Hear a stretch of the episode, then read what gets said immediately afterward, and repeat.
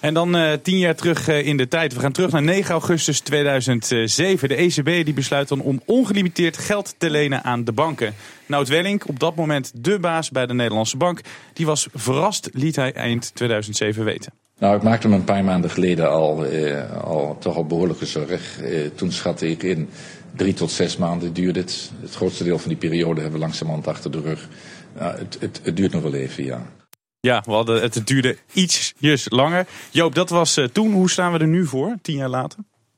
Nou, tien jaar later staan we natuurlijk wel een stukje uh, beter voor dan toen. Hè. Destijds, uh, om het even in perspectief te plaatsen. Um, als je teruggaat in je economieboeken en je zegt dan van je gaat dan zoeken op de, um, de interbankaire markt, die raakt op slot dan werd je afgevoerd, dan werd je voor gek verklaard. Want dat is de meest liquide markt die ik kan bedenken. Maar die, deze liquide markt ging dus op slot. De banken vertrouwden elkaar onderling dus niet. Dus er was ook geen andere mogelijkheid door de centrale bank om ongelimiteerd krediet te gaan verstrekken. Dus dat was gewoon een must. Nou, uiteindelijk uh, zijn we nu tien jaar uh, verder. En uh, ja, het, het, is een experiment die dus zijn weergaan niet kent. En we weten ook niet echt goed wat de juiste exit-strategie moet gaan worden. He, daar zijn ja. we nu wel mee bezig. Maar uiteindelijk als we kijken naar de onderliggende economische ontwikkelingen. Ja, Europa is, is, is toch weer bezig met het opkrauwelen uit een enorme recessie. We hebben economische groei. heel veel tekenen, fundamentele economische ontwikkelingen zijn dus gewoon goed.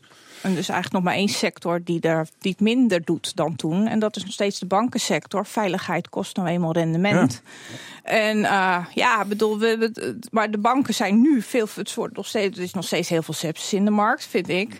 Want het is nog niet iedereen staat uh, joelend langs de zijlijn om die markt in te gaan. Uh, helemaal niet bij die banken, terwijl de banken nu veel veiliger zijn.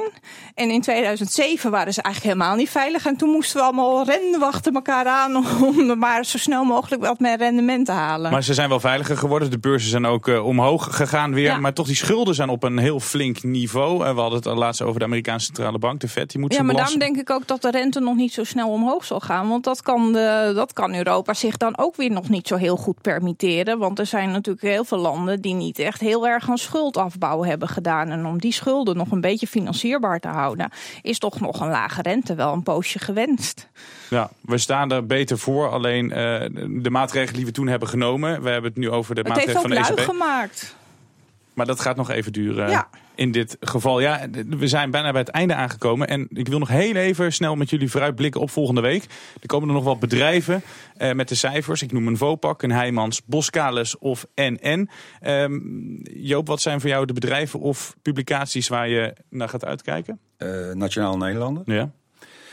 Uh, sowieso. Um, ja, Boskalis is, uh, is, is op mij wat, wat, wat, wat, wat minder. Kijk, die hebben natuurlijk een hele moeilijke periode. Ik hoop dat ze dat nu kunnen afsluiten. Hè, dat ze in ieder geval de outlook wat kunnen gaan uh, verbeteren. Maar dat zijn met name de twee waar ik, waar ik naar kijk. Martine, nog heel kort. Ik ook het meest naar NN. En de rest, dat neem ik niet ter kennisgeving aan. Ik kijk het wel met interesse, maar ik zit er niet in belegd. En wat rustiger hè, dan deze week, maar vooral dan, dan vorige Maar dat weet je nog niet, hè? qua cijfers. Ik weet niet qua nieuws. Daarmee zijn we aan het einde gekomen alweer van deze aflevering van Beurswatch. Ik dank mijn gasten van vandaag. Joop van de Groep van Antaurus en Martine Hafkamp van Vintessa Vermogensbeheer. Volgende week is er weer een Beurswatch. Dan is hier weer Rob Jansen.